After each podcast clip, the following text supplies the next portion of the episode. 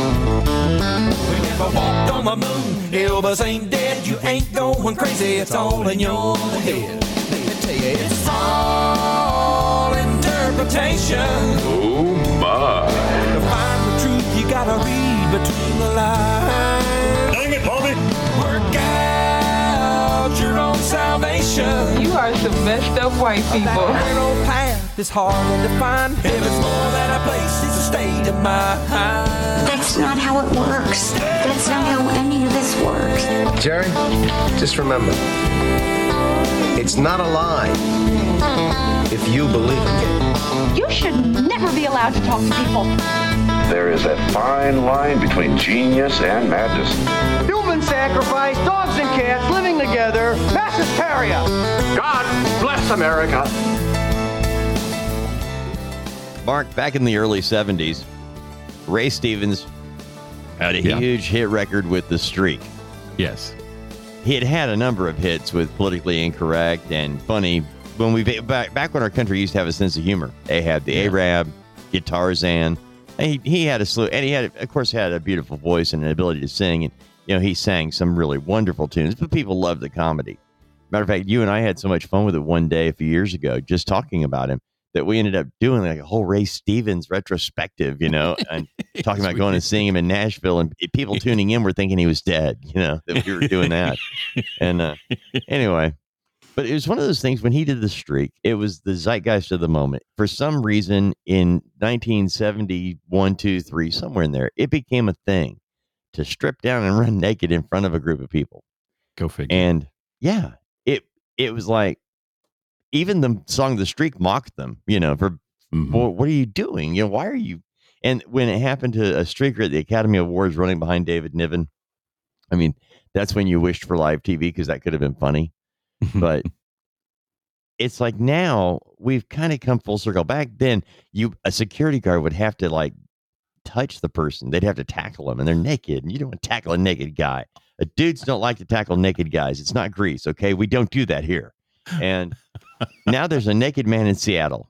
And all I'm thinking Oh. of is naked man in Seattle goes into a J.C. Penney and starts touching people, and it becomes chaotic because in this politically correct city of Seattle, where they believe in fairness for everybody, everybody making fifteen dollars an hour minimum wage and the whole nine, right? And and you know taxing sodas because they're bad for you, and just doing all these horrible liberal pinko commie things.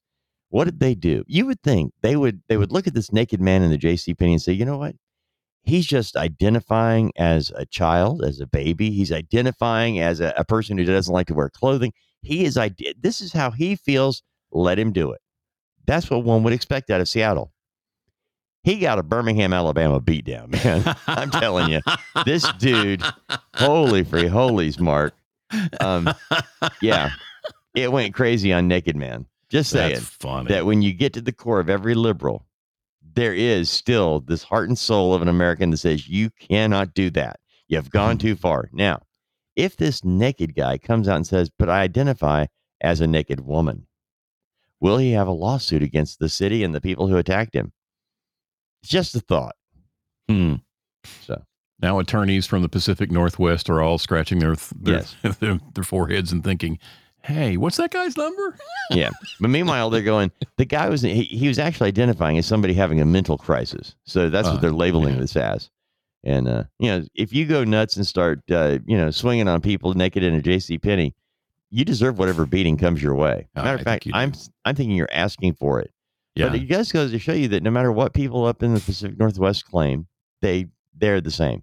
They hmm they can't. uh, I mean, I wonder how can you tell us it's okay to allow a child to determine because uh, they're a boy and they like to play with dolls, you know, that they identify as a girl and they should change their name and not tell their parents and you know, let's have these take these drugs that'll ruin you for life and Yeah. let's really mess with your psyche. That's all okay, but a naked guy running through a naked adult in a J.C. Penney requires a beatdown.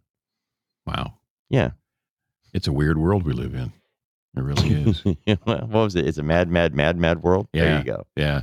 Yeah. You're right. I thought it was funny. I'm just thinking that guy's that guy's showing up at the police station covered in bruises, Mm-hmm. just his, you know, black eye, bloody Yeah. nose, the Oh. nine yards. what happened? He tripped over the curb. He tripped. Really? Yep. Yeah, twelve times. He's gonna need to go to the dentist too because he tried to eat the curb. Just saying. Right. You know what's funny, Mark? Um, yesterday uh, morning, Caitlin Armstrong. Caitlin Armstrong is a uh, a cyclist, an American motor uh, bicycle rider over Okay. terrain, and she's accused of murdering her romantic rival Mo Wilson in uh, Oh, Austin, my. Texas, a year ago. And she went on the lam after the murder. Um, they were both uh, both into the same dude, but I Caitlin want to Armstrong. pause for just a moment and point out the fact that yes, Dave just said on the lamb. Uh-huh. Oh yeah, because that's what she did. She went on the lamb. I actually wrote a piece for Crime Online on the lamb. I'm not On the lamb. Yeah, but I misspelled lamb. I spelled it like Jesus lamb, not on the run. like a baby sheep. Yeah. Yeah. There's no B on the end of this version. No, it's just on the run. Anyway, she was gone for 43 days. She got plastic surgery and uh, was caught in Costa Rica, you know, in a teaching yoga or something. Anyway, Wow. I know you, this is the difference in our world. If it's a crime, I have to know these details. Yes, you do. You, you're looking at me going, huh, is this the same person that faked her own kidnapping in Birmingham last year? No. anyway, so Caitlin Armstrong, they finally get her in Costa Rica. They bring her back to Austin, Texas. She's waiting trial. Her trial's supposed to begin at the end of this month. Um, they took her. She had to go for a medical treatment yesterday, a doctor's visit, and uh, two deputies escorted her. She's in her prison outfit, black or black and white jail outfit. She's still in county jail because she has not been adjudicated yet. So she's in county waiting for trial on three and a half million dollars bond, which essentially means you ain't getting out. you're going to sit here through yeah, the trial, and after you're guilty, you're going to prison. See, your last days of freedom are over already. And anyway, she decides to make a run for it after they get out of the doctor's office. So you've got two deputies.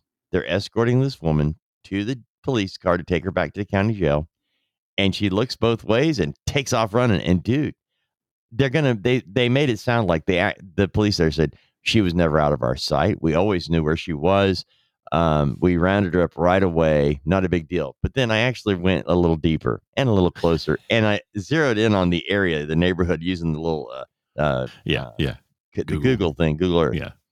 And looking and going, she got she got away from them in a neighborhood. She was away from them for over 10 minutes. Enough time that an all points went out. Wow. Everybody come. There, you know, what is she wearing? She's wearing tip, you know, jail uh, inmate, inmate black and white, you know. 10 minutes she at least she was on the lam again and uh was hiding out. I don't and the thing is is that the deputies who lost her caught her and a few other people showed up to help as well, deputies, police officers, what have you. And a- if she was never out of their sight, they were never in fear of losing her. And you've got two, you know, deputies to put handcuffs back on her and get her to the car. You're not really thinking much of a tussle.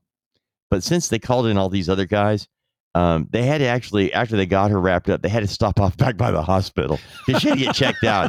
She apparently tripped and fell into a curb. so there you go. like my old friend, the pastor, used to say, who used to be a cop, don't run from the cops. It just No. makes them mad. It You know? It just ticks them off, man. It's like now they're, they're burping donut. They got coffee on them. It's just not a good right. morning. Yep. And that's it. So there you have it. That's the uh, Caitlin Armstrong story of the day. And they just, when I saw that thing that it took extra, that the police are claiming she was never out of their sight, never anything. And then I listened to the dispatch. You got dispatch coming from the city, dispatch coming from the county, and they're calling all everybody, which means they, they're, she's on, she's on the loose. Yeah, and this is a chick who- Yeah. Yeah, Yeah. She evaded capture for 43 days. Okay That's funny. on a worldwide APB. She survived, and so it there's a little weary. I, now the big thing is, will she actually end up with her court date October 30th, or will they now charge her with escape? And because this escape becomes, look, man, you're facing a murder charge. I don't think she's really worried about the extra few years on an escape charge on top of you know, Yeah. that it's going to run cons- concur- concurrently anyway. Anything you charge her with now is going to run concurrent to the murder charge. So Yeah. Wow. anyway, yeah. Yikes. So there you have it. there you have it. Yikes. Uh, meanwhile, back at the ranch, what's happening with uh, Israel, Mark? Uh, well, I, first up, we got a couple of things that Mhm. kind of popped up here at the last minute for us. Um, yeah, Uh, first, Hamas is apparently calling for a global day of jihad coming up uh, on Friday the 13th, which would be tomorrow. Mhm. Um, coming worldwide Excuse jihad. me. huh? Uh, hang on a second. For some reason, Sirius decided But to be chatty this morning. jihad.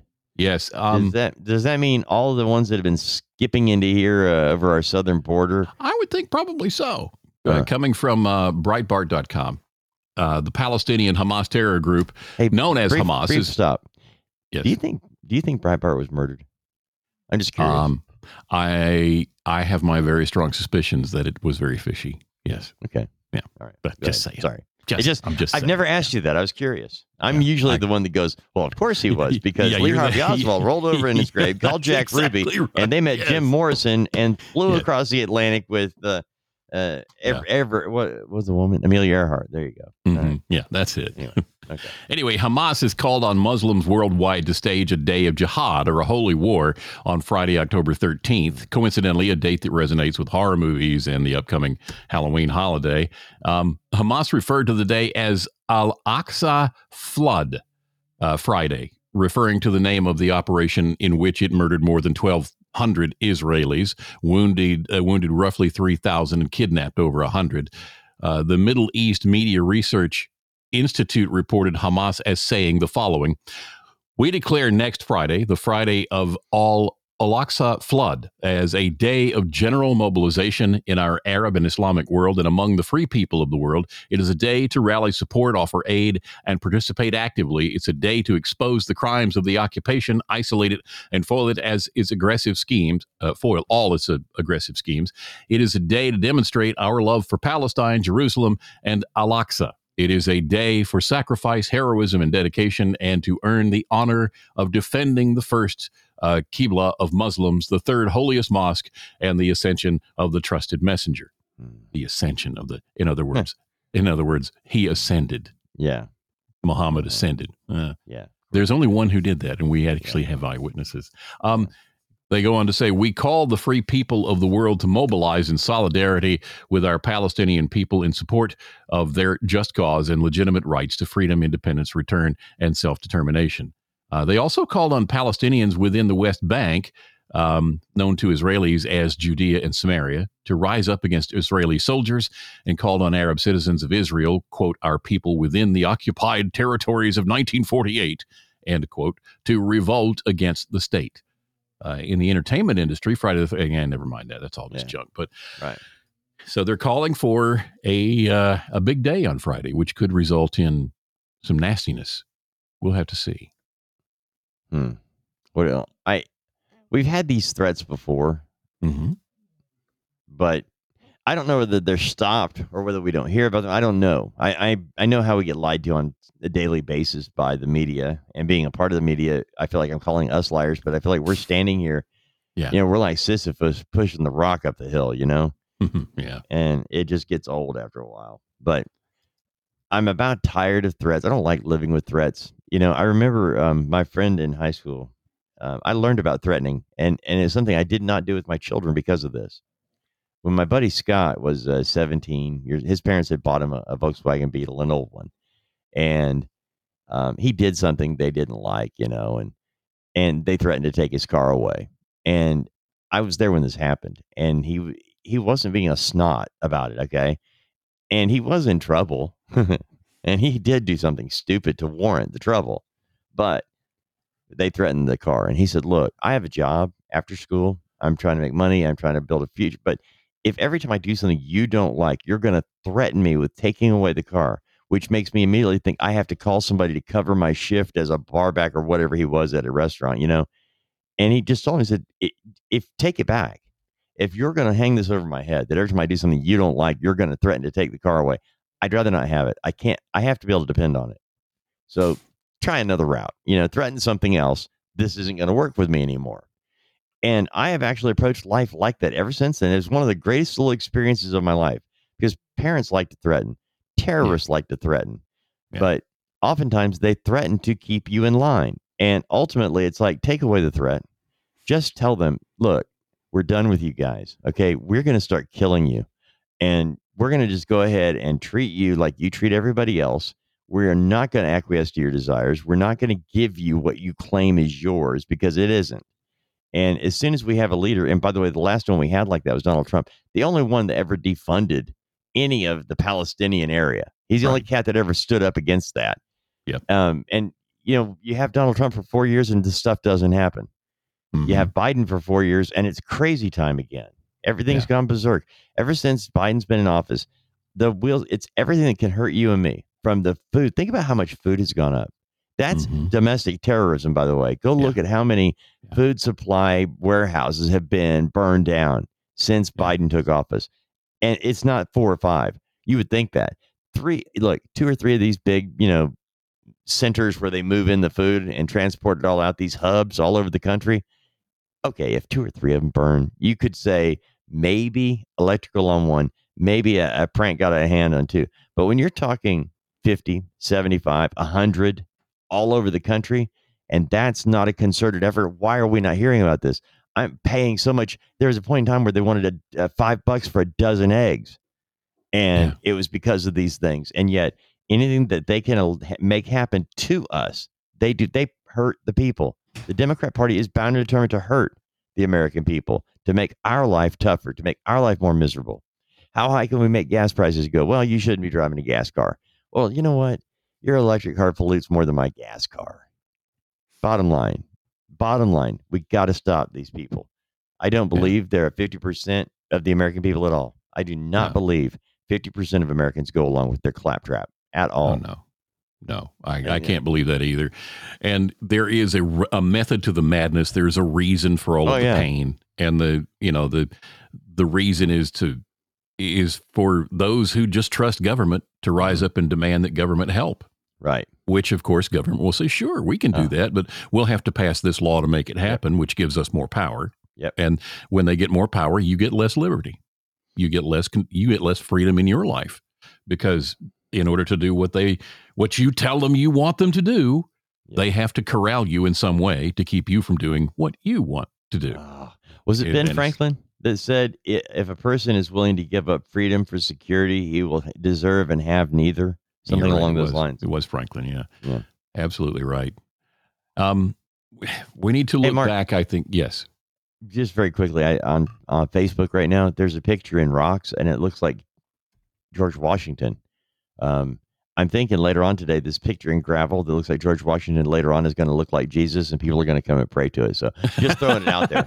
that, uh, I might find a piece It's- of toast that has the gravel? Messiah. Oh wow! Yeah, it's, it's, it's not. It's not a piece of toast or something like that. It's, it's gravel this time. interesting. You know, I'm just wondering. You know, it's pretty cool. so well, uh, let's take a look Yeah. back, shall we? Hop in the Wayback Machine with Peabody and Sherman, and um, and look at the history of what's happened with Israel. Hey, we've got all this going on, and and as we've said a couple of times before, the reason that all of this is happening is because the Muslim nations, by and large, for the most part, see the land that they at one time in the in the in their history occupied as theirs today. It's still their land. As I said, if there were just two left in the world, they'd be meeting in a Denny's on Mhm. Saturday talking about all that land that's theirs that everybody Right. stole, right? wow. So let's look back. Back in 1937, Arabs rejected the Peel Commission to create a Jewish and Arab state. Ten years later, they rejected the UN partition, uh, partition plan to create a Jewish and Arab state. They waged war against the new nation of Israel. They lost more land than the partition gave them. they declared war, they lost, and lost more land. In 1967, Israel won yet another war against its Arab neighbors, conquering Gaza, the West Bank, and Sinai in a defensive war. By the way, keep in mind, anytime there is war between Israel and somebody else, it's a defensive war. They don't, you don't see them going on the offense. They're always being attacked. They're defending themselves. The Arab League declares the three no's no peace with Israel, no recognition of Israel, no negotiations with Israel. Israel voluntarily hands control of the Temple Mount, the holiest site in Judaism, back to the Islamic Waqf and make it illegal for Jews to pray there. In 1979, Israel, oh, by the way, there is the Yom Kippur War that happened in 1973 as well. I don't have all the Mhm. details on that, but this was the 50th anniversary of that Right. which was they struck on the 50th anniversary of the Yom Kippur War. In 1979, Israel voluntarily handed over the Sinai uh, back to Egypt, returning land conquered in a defensive war. In 93, Israel recognized the sovereignty of the Palestinian Authority over the West Bank and Gaza Strip in the Oslo Accords. Yasser Arafat uses that to support terrorism. Mhm. In 2000, Israel offered Yasser Arafat recognition of a Palestinian state in all of Gaza and 94% of the West Bank, with East Jerusalem as its capital. Arafat rejected it and launched the Second Intifada. In 2005, Israel pulled out of the Gaza Strip, dismantled all of its settlements, and forced Jews to leave their homes. Palestinians responded by electing Hamas, who turned it into a terror state. Hmm. In 2008, Israel offered Mahmoud, uh, Mahmoud Abbas once again recognition of a Palestinian state in all of Gaza and 94% of the West Bank, with East Jerusalem as its capital, and even offered to dismantle all their settlements. And once again, the Palestinians rejected it. 2010 through 2021, Hamas launches periodic rocket attacks against the state of Israel and builds terror tunnels in order to kidnap and murder Jews while using the people of Gaza as human shields against the IDF. And then finally, in 2023, just last week, Hamas commits the worst act of mass murder against the Jews since the Holocaust. Now, how do people not understand that is the way this goes every time? Yeah. Yeah. Stop giving in. Stop trying to appease, and just have to say, no, you know, we're not playing your stupid made up game anymore. Yeah. I, look, love you, but you're being ridiculous and you're killing people, man. You can't do that. We'll put up with a lot of tar. We will put up with a lot, but we're done with you killing Jews for no reason other than the fact that you hate Jews. And when you run out of Jews, I know you'll go after the Christians, and then when you get tired of them, you'll go after the moderate Muslim. Just look Yeah. at every country where Muslims gain control. What happens? War breaks out with all those around them. They can't play nice with anybody. They don't. It's They not. It's they. Yeah. it- what? Think about it, man. It is not. It. It is not their. That's not their religion. It's not a religion of peace. That's the whole No. thing. You claim it. It's just you. Yeah. It's marketing 101. Claim it over and over again, and eventually people will believe it. Well, actually, look at the truth. Just study the truth. Study how it happened. I tell people this all the time. With whether it's Mormonism or any other cult, any man-made religion, make sure that the man is in charge of everything, and the woman has to do whatever he says. By the way, in every man-made religion, the man is is above everything and, except God, and he can Mhm. have as many sexual partners as he wants, and the women have to just go along with it, you know, Right. and just take it. Watch Sister Wives. Watch Mhm. every Muslim nation, okay, and it's Yeah. like that's that's the thing. That's the first thing a man makes. Think about that, Mark. This is Yeah. like the. Wait a minute. We took the dorky kids from tenth grade and told them you cannot mature anymore. All you can do is live with acne and fat. Now, what are you going to do, boy? I'm going to make sure that every girl in the world has to walk two steps behind me, and I can do all I want with any of them. They got to Yeah. cover up. You know. Think about it. It's made up by. Yeah. Anyway, we got to take a time out. We'll come back with more crazy in a minute because this is the world we live in. I think it's just vapor. Vaping is safer than smoking, isn't it? There's really not even that much nicotine in them, right? One vape pod has as much nicotine as one pack of cigarettes. My kid? My kid My kid knows it's dangerous. 5.4 million American kids vape, and most think it's harmless. Get your head out of the cloud. Talk to your kid about vaping. Visit talkaboutvaping.org. That's talkaboutvaping.org. Brought to you by the American Lung Association and the Ad Council.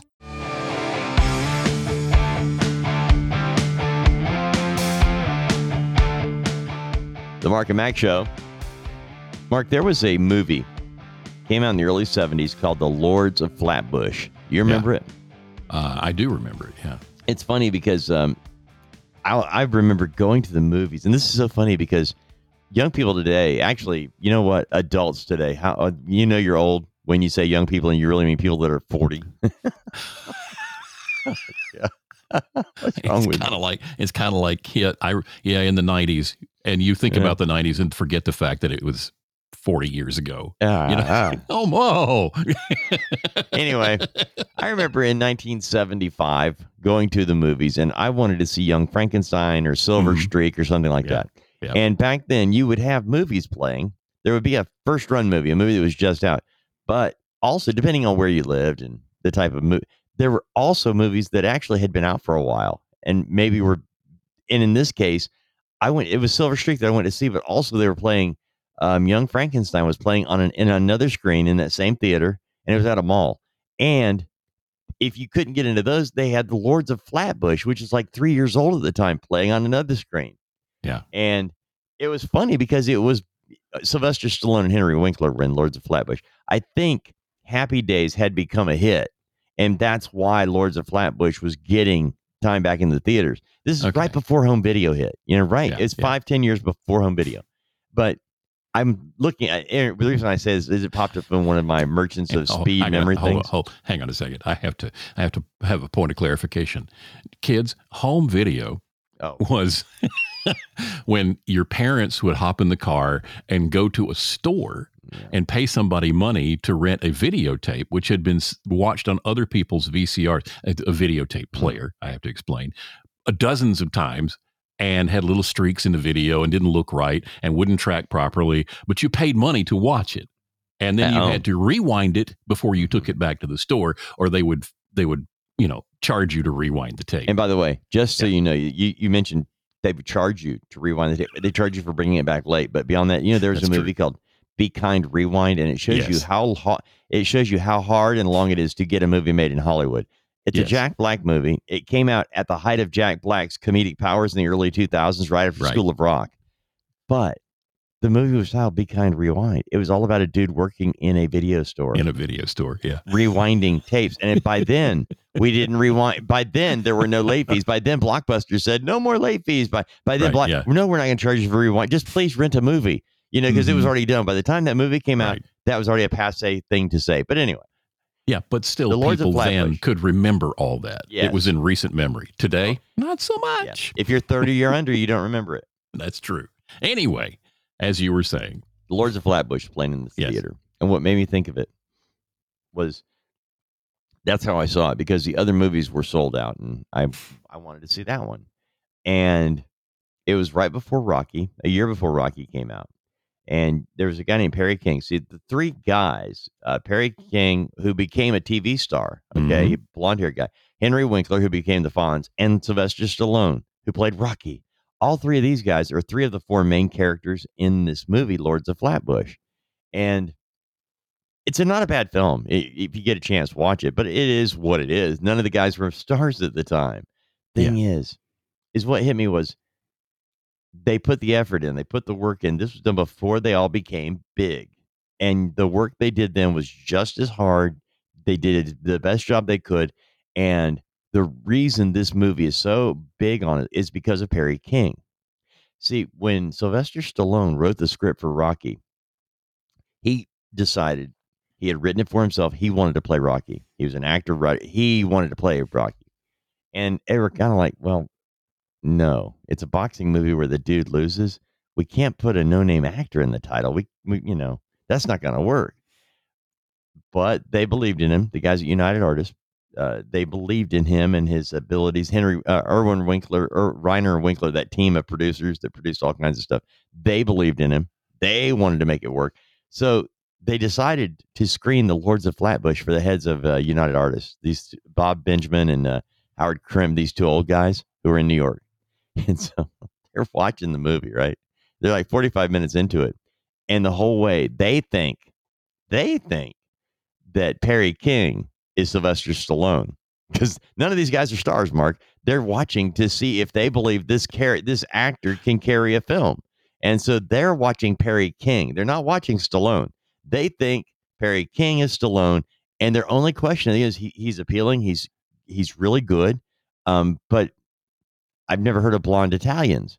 And Mike Medavoy actually told the guys, "Oh, in northern Italy, it's all blonde Italians. It's that's how they got Sylvester Stallone approved. For that was the Lords of Flatbush and Perry King, not Sylvester Stallone. It's and then when they saw the movie, they're like, "Wait a minute, that's not the guy we approved."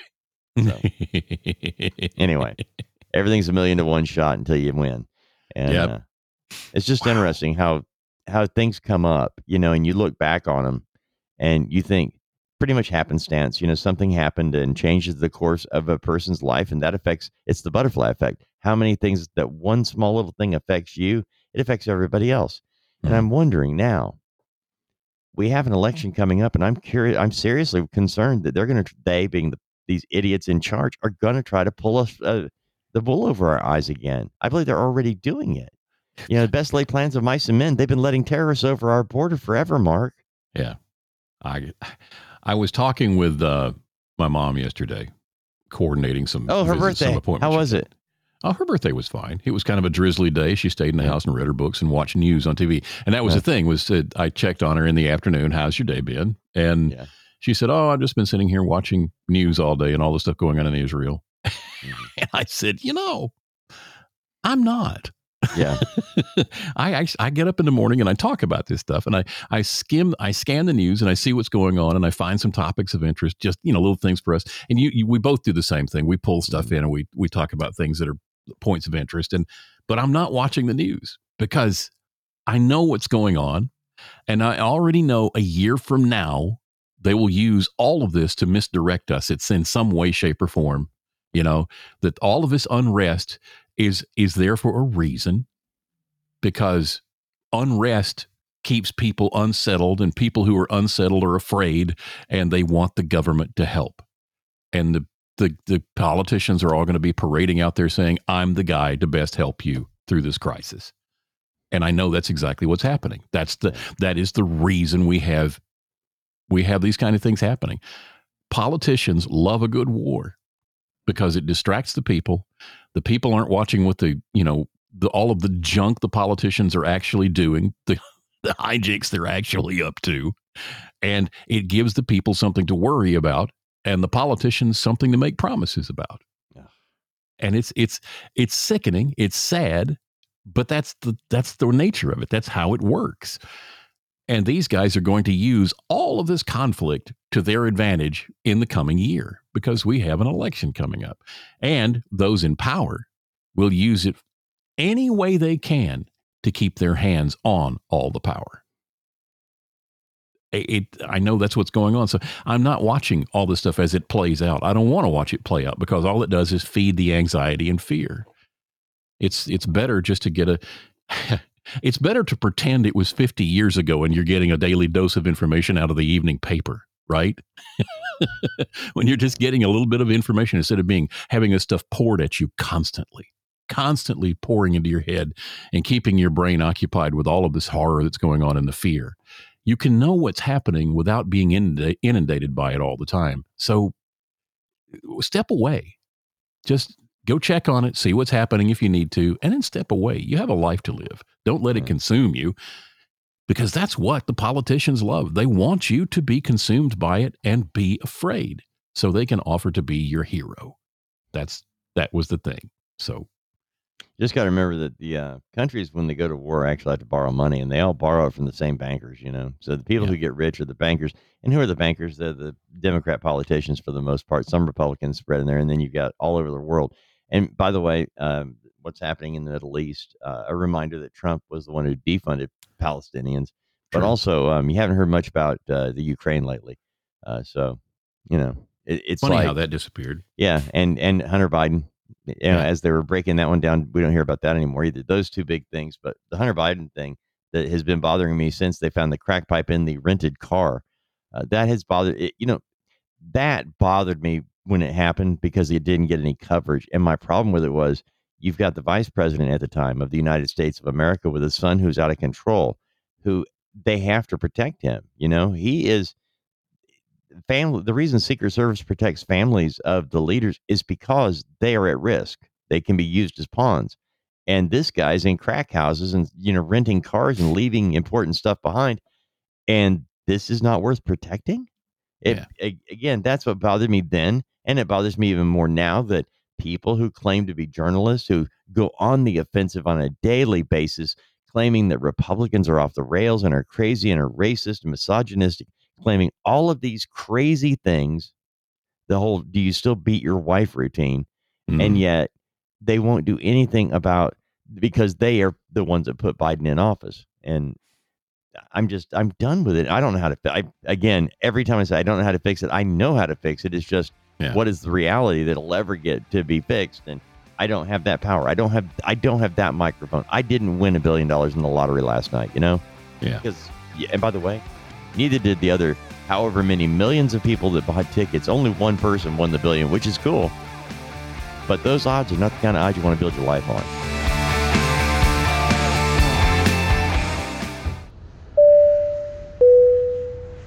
This is your captain. We are going to be experiencing some slight turbulence. Please fasten your. Oh, hold on. Just got a video of my cat. Imagine the pilot of an airplane was as confident as you are texting and driving. Seems kind of crazy when you put it like that. Visit StopTextStopWrecks.org. A message brought to you by the National Highway Traffic Safety Administration, Project Yellow Light, and the Ad Council.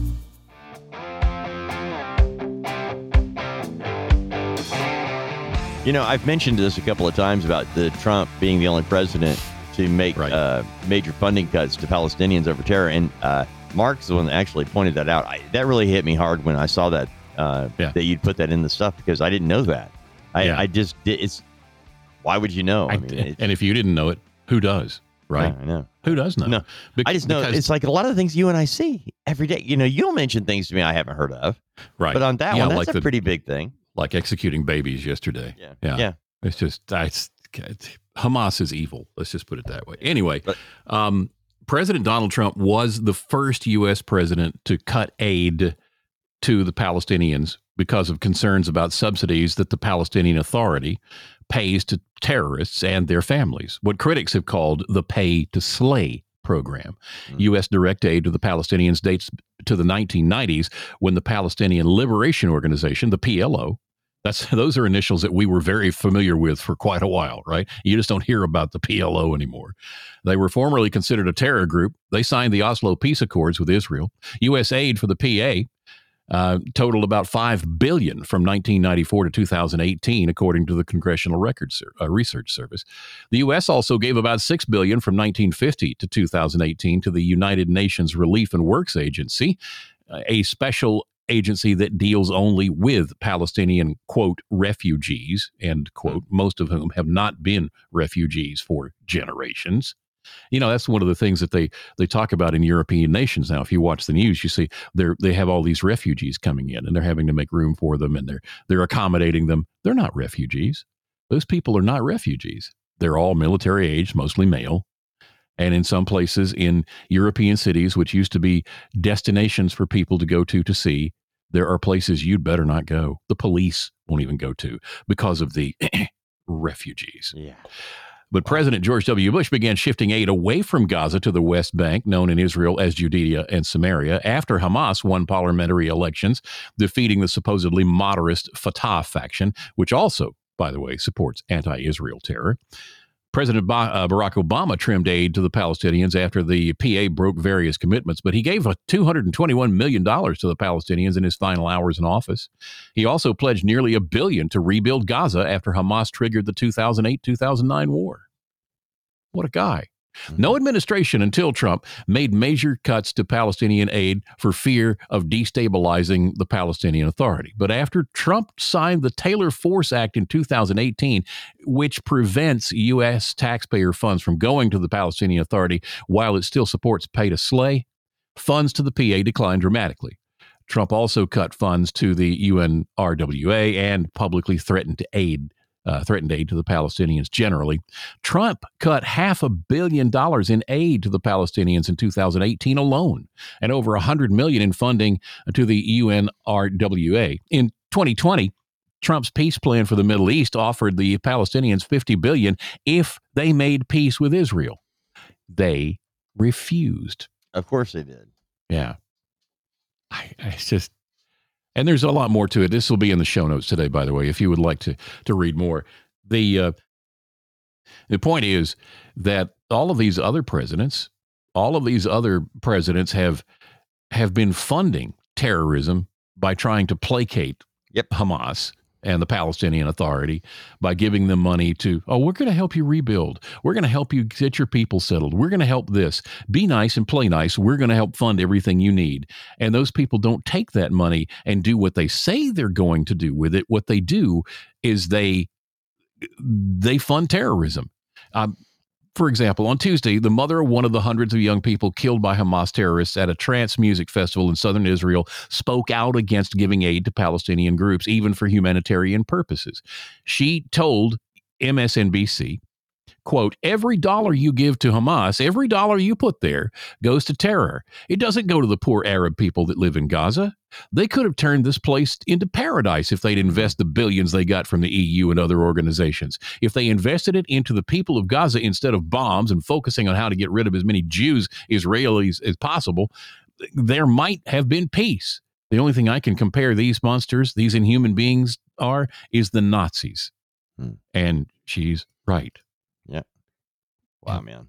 You know, Mark, looking at how Biden reversed, you know, the Trump decisions, this is why it matters, you know, because you have an administration that made this all happen. And then, and then we act shocked, you know, when it's, they lie all the time. Politicians lie by nature. I mean, that's just who they are. You just got to pick the liar that you, you know, that you can believe in, I guess. I mean, I'm really at a loss at, at the way this has all gone down. When you look at, um, it was I'm trying to remember which one it was. It Marsha Blackburn in Tennessee. Um, it's just a senator in Tennessee. I'm just okay. Anyway, um, she suggested okay that the decision to provide the 235 million in aid, you know, to Mm-hmm. the Palestinians was how this all came about. She's pointing to that moment in 2021 as the time they started the planning process for this attack because it didn't just they didn't just wake up and go, "Oh, time to bomb the Jews." They didn't, you know, Right. they've been doing this for a while, but it's been nitpicky little things that have just been happening daily, and then they went all in, you know, Right, the yeah. big extravaganza. And Yeah. I think it was her. I have to look it up later on because she was actually pointing to this. And you know, if you point to the truth, um, you're going to get a finger cut off. You have to bring out a sledgehammer with a whole bunch of other people with sledgehammers if you're going to speak the truth like that. Because you point your bony finger of righteous indignation at these idiots, and they just chop your fingers off. Yeah. So you you Yeah, have a nub, and, and then you start figuring out, well, how am I going to open up my ketchup bottle now? I got to get somebody to help me. You know, that's what we're Yeah, left with. Yeah, and you, it, it right. ends up the whole thing ends up being, what can I do? Is it really? eh, Why are we? I mean, life is short. Really, life is so short. Do you really want to trust anything to people who aspire to spend every waking moment trying to find ways to screw the world? Is that Mm. who you really want? I mean, I didn't join the mafia. I'm not Italian, but I didn't join whatever mafia my mutt background could get into. You know, Mm. it's a choice. I could have been that kind of criminal. I didn't because I didn't want that path. I wanted a different path for life. Yeah.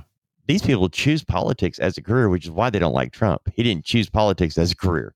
Right. Granted, he didn't really choose a career. His dad handed him millions of dollars. said, "Here, go play." You know, That's true. And when you But get in trouble, I am going to bail you out some more. Yeah, but by and large, he has been he has been successful. Yes, very successful. very very successful he's he has learned some great lessons from his father and and from his life in the business world and he, he you know, Mark- he knows he knows what works and what doesn't work that's what i want to get at and these I- people in washington d.c they have no idea what works Nope. and what doesn't work because they don't live in the real world they live You in know, d.c the one thing that really burned Trump in the 90s uh, and after that, and it was played up like it was an ego thing, but it was comments by comedians, and this is really Rosie O'Donnell, about him filing bankruptcy. And he's been very territorial about that. And the reason is not true. Um, he owns, his name is on a bunch of different companies. like now, 200 different businesses yeah, yeah. And companies go through ups and downs, and sometimes, in order to refinance things to get into a, you know, to manage your assets properly, you do file a bankruptcy protection. You file with the court with your company. You restructure things so that you can pay back the the debtor, the lenders, and that's what he has done several times. But there was one time in the early, or it was mid '90s, right after the Art of the Deal came out, and he really went through a bad time. And Trump actually took all of his assets. He had some that there was one building in particular was in Chicago, and it was only about 15% complete. It had a huge upside, but it was going to be a few years down the road, and it had a lot of debt. It, it was a real issue. So he took that project and spun it off, sold it to create a little liquidity. Using this, he was able to pay down some other things, selling off a couple other properties, some that people couldn't understand why he made some moves, but it ended up they all made sense in the end, kind of thing. Yeah. And he used his assets to dig his way out of the hole. Granted, when bank when companies file bankruptcy, a lot of times small businesses get hurt. And I will tell you that the Trump stuff that happened in Atlantic City when he was trying to build up his footprint there in gambling. Everybody knows a casino is a license to print money.